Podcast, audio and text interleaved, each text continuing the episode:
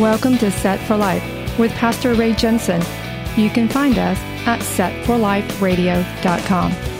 Romans ten nine says that if you confess with your mouth the Lord Jesus and believe in your heart that God has raised him from the dead, you will be saved.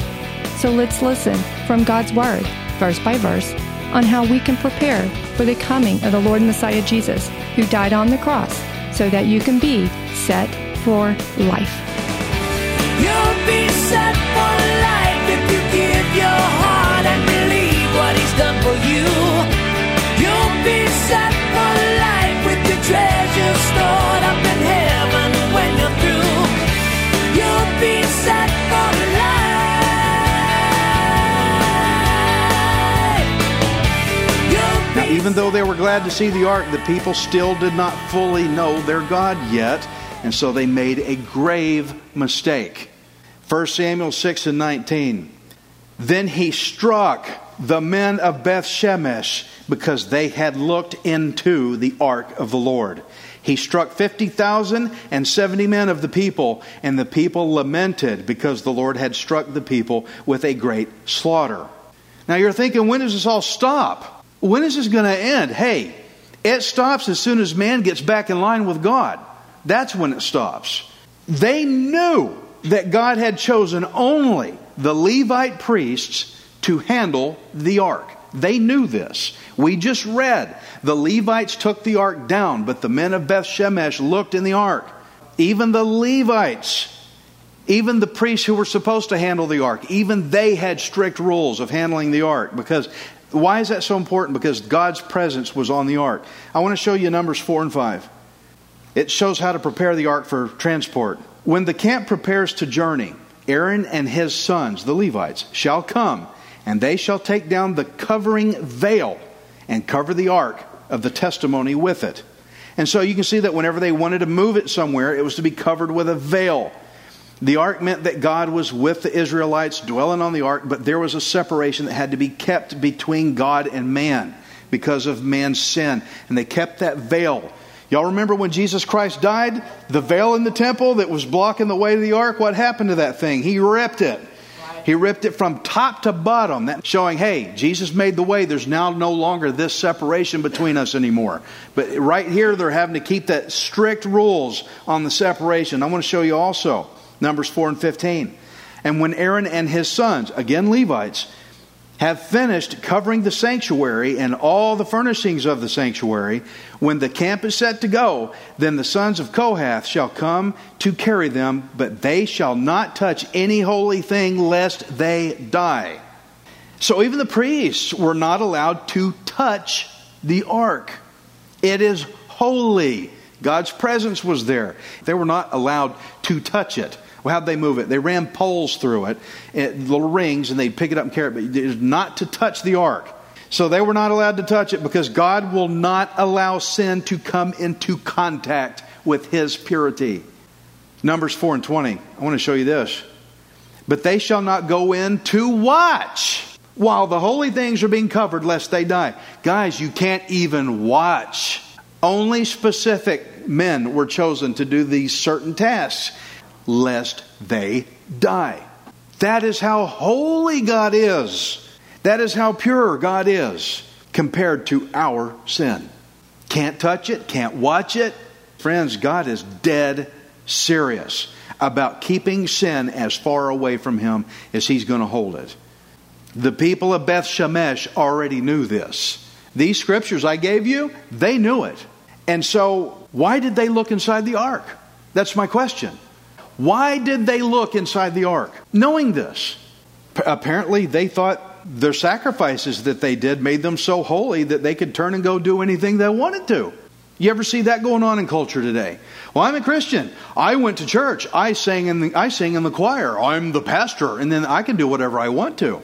No, you can't. Well, I've already done my bit for the week. We just did sacrifices. Uh, we, let's look in the ark. They shouldn't have done that. Even though they had just done all these great sacrifices, they still did not regard the Lord worth obeying. That's what the line I'm trying to draw right here in this. They did not regard Him enough to obey Him. Have you ever had somebody just fluff you up, tell you how great you are, but then turn right around and throw you under the bus. Oh yeah. That's what the people of Beth Shemesh just did with all their sacrifices. Oh, Lord God, we're so happy you're here. Oh, take the cattle. Let's break. Let's make sacrifices before the Lord. Oh, I'm so spiritual. But I don't have enough regard to keep from looking inside the ark. That's the problem. They violated the very presence of God. First Samuel six and twenty. And the men of Beth Shemesh said, who is able to stand before this holy Lord God? And to whom shall it go up from us? So they sent messengers to the inhabitants of Kirjath-Jearim, saying, the Philistines have brought back the ark of the Lord. Come down and take it up with you. This is God's own people saying, we don't want him. These are Israelites, the people of Beth Shemesh. And so now, even the people of Beth Shemesh, they want to get rid of the ark. They just committed a deliberate sin in the face of God, and because God judged them for it, they want him gone. You see this happening today? I want God as long as he's going to bless me, but as soon as he has to judge my sin, oh, get out of here. Guys, this was centuries ago. Oh, that's old. No, we're still the same. People are people. It's amazing how people rejoice when they see the Lord as one who comes to bless them. But when it comes to that part about repentance and being obedience and being in obedience before you get to the blessing, oh no, get him out of here. We don't want to deal with that. That's the way they treated him. That same attitude exists today. People only want that part of God that offers eternal life and prosperity blessings, but they don't want a Lord God that has to judge sin. That's the kind of person that says, I'm saved, but I absolutely do not consider the Lord worth obeying. And so once they think they've got their salvation out of the way, then they run God out of their life and get back to willful sin again. You know those people. Oh, I'm saved. I've had people drunk off their tail tell me how saved they are. I've had people in fornication tell me how saved they are. Because when I was sixteen years old, I said a, a prayer. And it, yeah, you want the God that just wants to bless you, but you don't want the God that has to judge sin. You have to take him as he is, all of him. These people want the blessing, but as soon as the judgment hits, God, get out of my life. To be saved, God has to be all in your life. As a matter of fact, I think a better way of saying it, the, pro- the proper way to say it, is that you have to be all in his life. Now, this requires daily repentance. The word says so. Bear fruits worthy of repentance all the time. But today, people go to church, they raise their hands in the air, and they praise the Lord for what they think they're going to get out of him. But when he demands obedient service out of them, they want him gone. Now, the people of Beth Shemesh violated the ark, the Lord's dwelling place. That is the Lord's dwelling place. Remember, we studied, he dwelled between the cherubim. They violated the dwelling place of the Lord. The picture I'm trying to make is how wrong it was, and we saw this, how wrong and sinful bad it was for people to violate the dwelling place of the Lord. Watch this. First Corinthians six eighteen. Flee sexual immorality. Every sin that a man does is outside the body, but he who commits sexual immorality sins against his own body. Or do you not know that your body is the temple of the Holy Spirit who is in you, whom you have from God, and you are not your own?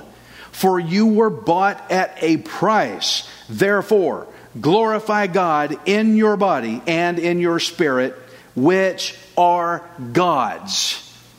It's not yours. It's his. Y'all remember how we read in Isaiah, God dwelled between the cherubim of the ark, but now today he dwells in you. We are now the temple, the dwelling place. And when you commit sexual immorality, pornography, adultery, fornication, which is sexual relations between unmarried people. Hey, God's word said it. I didn't write it. When you commit these kinds of violations, you violate your own body, the temple of God. You violate the dwelling place of the Lord. Just like the people of Beth Shemesh did with the ark. The people of Beth Shemesh did not have enough reverence unto God to keep themselves from violating the holiness of his dwelling place on the ark. Christians, we should have enough reverence to God to keep ourselves from violating the holiness of His dwelling place in the temple that He now resides in. This says a lot about sexual immorality, doesn't it? For those of you who are living in sexual immorality, and you are doing it willfully because you want it, you need to understand that your life is in deliberate disobedience, which is a violation against the holiness of the Lord. But now that you have heard this message and you are now aware of this, are you going to do the same as the people of Beth Shemesh and try to kick God out of your life? I want to keep my sexual immorality. I want to keep my sexual things that I do. Or I like to get in front of that computer when I'm by myself and nobody knows about it. You think God doesn't know? And you violate His presence, the place of His dwelling, and you're going to kick Him out of your life now? Are you in the majority of people who is joyful about God when you see Him coming with a blessing, but as soon as you find out that He's going to judge your sin because you refuse to repent, you try to send Him away? The people of Beth Shemesh, remember when the ark was coming? What did it say they did? They rejoiced. Oh, we're happy. He's coming. But as soon as the judgment hit, they're looking for a way to get rid of Him. Christians, don't do that. Take Him as He is, all of Him. He's going to judge your sin. You need to get rid of it. And He will bless. You got to have both. Such people that try to send God away, they will always come up with some other way of feeling like they're right with God somehow. They will come up with some other kind of sacrificial substitute to make themselves think that what they're doing is actually okay. Well, I went and did this. That makes it all right. Well, I went and did that. It makes it okay. When you think about the Philistines making a trespass offering of golden tumors and rats, what in the world is that supposed to do? For the supposed Christians living with sexual immorality, you're violating the presence of God. That other little sacrificial thing that you came up with, what is that supposed to do? You cannot be in willful sin. God never established the type of sacrifice system that the Philistines sent. The golden tumors and the rats. God never told them to do that. Friend, if you're in, in sexual immorality and you are come up with some other little sacrificial thing that you feel it gets you right, did God tell you to do that? Is it in the Word? Why are you doing it? You're violating the holiness of God. You can't be in willful sin and violation against the holiness of God and come up with your own brand of what you think is right and expect that to please the Lord. It doesn't work. But Ray, I am a good person. Oh, of all the times I've heard that one. Ray, I don't go kill people. I, I'm a good person. Friend, I think it's time somebody finally got honest with you about that subject, and it might as well be me. It, no, you are not. You are not a good person. And I know no other blunt way to put it, as lovingly as I can. Those of you hearing me saying, but I'm a good person, you're not. Romans three and ten. Guys, swallow this. We've got to get this down. Romans three ten, as it is written, it says, there is none righteous. No, not one. That means me too. I'm included in this. There is no one who understands. There is none who seeks after God. I'm going to read that again because I think somebody's hearing me somewhere. You're not quite getting it yet. I'm going to let the Word of God penetrate you to your heart. Romans three ten, as it is written, there is none righteous, no, not one. There is none who understands. There is none who seeks after God. Well, good grief, Ray, if it's this cut and pick and strict, then who on earth has the slightest chance when it comes to being right with God at all? Yeah, that's exactly what the Israelites said. Who can stand before this God? They asked the same question. So who can stand before the Lord God? Let's go to that real quick. Psalm seventy-six and seven. But you, you are to be feared. Who can stand before you when once your anger is roused? This is believers saying this, writing this in the passage. Who can stand before the Lord when He's angry? I hope by now you're looking for the answer to this question. Who can stand before the Lord God? It seems impossible. I'm going to give you the answer in Psalm twenty-four and three. Who shall ascend the hill of the Lord, and who shall stand in His holy place? He who has clean hands and a pure heart, who does not lift up his soul to what is false and does not swear deceitfully, he will receive blessing from the Lord and righteousness from the God of his salvation. Friend, if you're looking for that blessing from God, if you want that God that you want to celebrate when he's coming, then here's what you got to do. You got to get cleaned up. You want to stand before God? You got to get cleaned up. You got to have the pure heart and you got to have the clean hands. Well, how do I do that? Well, you got to make Jesus your Lord. You don't seek after God. You don't understand. You're not good. Let's just be real about it. The only way you can ever possibly do it is by getting right with Jesus Christ. You do not make up your own version of sacrifice according to the false gods that you serve. They are not going to save you. Dagon could not save the Philistines from God's wrath. No more than your gold, your guns, and your government is going to save you. And so if you want God's blessing instead of God's wrath, I strongly urge you to receive Romans five, verse eight. But God demonstrates his own love toward us in that while we were still sinners, Christ died for us. Much more then, having now been justified by his blood, we shall be saved from wrath through him. Ray, this is a very wrathful book, I know. But it's people who weren't getting right with God. You want to be saved from the wrath? That's how you do it. And I want you to notice how it says that Jesus Christ died for us while we were still sinners. A lot of people, when you talk to them, well, I'll get right with you when you straighten up first. That's not the way God put the terms for you. He didn't say, you fix up and I'll, I'll do something. No, he put his cards on the table first. He died while we were still sinners. That's why you have to be loving to that neighbor who still hates you, who still insults you. Well, I'm not going to be nice to them till they're nice to me first. That is ungodly, because if Christ had done that with you, you could not be saved. He died while we were still sinners. Friends, this is the good part of the story. God is wrathful against sin, but that wrath does not have to fall on you. He took his wrath out on Jesus Christ so that if you make him Lord of your life, which means you obey him with reverence, not the lack of reverence like the people of Beth Shemesh had, not like the, the Christians supposedly that are violating the dwelling place of the Lord and their sexual immorality like crazy these days, not like that. You have to obey him with reverence. That means you actually do what you're, what he tells you to do. Wrath of God is against our sin, but that wrath is taken out upon Jesus so that he does not have to take it out on you. What would have taken you an eternity in hell to pay for yourself, Christ paid for all in one day on the cross. So please stop violating the holiness of God. Stop violating the dwelling place of the Lord, because that brings destruction. Repent, which means turn around and accept the holiness of God into your life by declaring Jesus Christ being Lord of your life.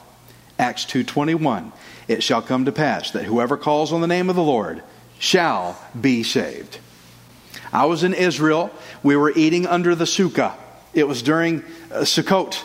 And you dwell under the sukkah. It's like being in the dwelling place uh, that the Lord dwells with us, like the Holy Spirit dwells in this temporary body. We dwell in a temporary tent like we do every Sukkot. We build the little tent like they do traditionally. And so we were eating at a hotel, and they had a sukkah, the tent thing. And we were eating under there to show that, you know, the Lord dwells with us. We're dwelling. Okay. So a Jewish man walks by and he goes, I see you're eating in the sukkah. And he goes, I wish I could dwell in the sukkah too, but I'm not worthy to do that. And Dov goes, no, come in here. Come in here. Dwell in the sukkah with us. We'll tell you how the Lord dwells in us. And we told him the gospel. And he said, sounds good, but how do I know I can trust it? I jumped into the conversation. And I said, whoever calls on the name of the Lord might be saved. But he was reading the text. He goes, that's not what it says. I said, okay, sir, tell me what it says then. He says, shall be saved means will. I said, okay, sir, what does that mean? He goes, that means I can trust that it's going to happen. I said, there you go. Me and Dove tag teamed this guy. And it's very difficult to take the gospel to a Jewish person in Israel and them to accept Jesus Christ as the Messiah. And he did. And he accepted Jesus under the sukkah. Fantastic moment. I'll never forget. Guys, our sin provokes the wrath of God, and we should not treat it lightly. And we should welcome the Lord God, whether He's coming to bless us or to judge us. Because He's judging us because we need to get sin out of our lives. He gave you a way to do it. If you would follow me in prayer, here's how you can be saved. Lord God, I'm a sinner. I failed. I sinned. I messed it all up. But you sent Jesus Christ to save me from your wrath. Please, Lord God, I give you my life. I proclaim Jesus as Lord. He's the boss. I will serve Him. I will follow and obey Him and seek Him. Lord, according to your scripture I read today, I didn't even have the ability to look for you on my own. Give me that ability and show me, guide me to the Lord Jesus Christ. I give you my life. Take all of it. I don't want any of it to taint me any longer. And Lord, forgive me of violating your holiness. Lord, help me to see the danger of sexual immorality, of the sins I choose to keep, that they violate the temple of where you now reside within me. Forgive me of those things, Lord God, and take me from those things. Lord, when I look to try to commit those actions again, put such a dread in me. You dreaded the people of Beth Shemesh. They should have seen it for what it is. Lord, all these years, I should have seen that dread for what it is, that you are trying to save me. Forgive me, God. And I will feel that dread, and I will not commit those acts. Every time I get ready to do those things, Lord God, may that dread hit me like a ton of bricks. Don't do this, because I don't want to violate your presence, your holiness, God. Forgive me of those things. And get them out of my life. I thank you for it, God. Those things are leaving and you're coming in. I rejoice at your coming, Lord God. But Lord God, let my sin never take priority to where I say, Lord, leave. Lord, it breaks my heart to see people doing this. We love God as long as He blesses us, but as soon as He has to judge our sin, we want Him out. Lord, that hurts me to my core. Forgive us, Lord God, of making that mistake. And that we welcome you fully, even when it comes to living as a sacrifice, giving up a lot of the things we want to have. Thank you, Lord God, for saving me. You are Lord. You are everything. All. Because you paid it all. I thank you for salvation in Jesus' name. Amen. Guys, I hope you got a, a lot out of that today. This book was set in a context that we could understand easily. Here comes the ark. We're glad to see it, but they violated it when they know they weren't supposed to. The parallel is don't do the same thing. The presence of the Lord is supposed to be in your heart. Don't violate that with by doing things you know you're not supposed to do. Because when you do that and you want your sin more than God, then that's when you say, send the ark out of here, send God out of here. I want all of Jesus I can get, don't you? So the next time you come to making that decision to do right or wrong, consider the fact of whether you're going to violate His holiness or not and make your choice of who wins today. There's a war on your mind. The sin nature wars against your mind. No, choose the sin. But the Spirit says no, choose the holiness of God.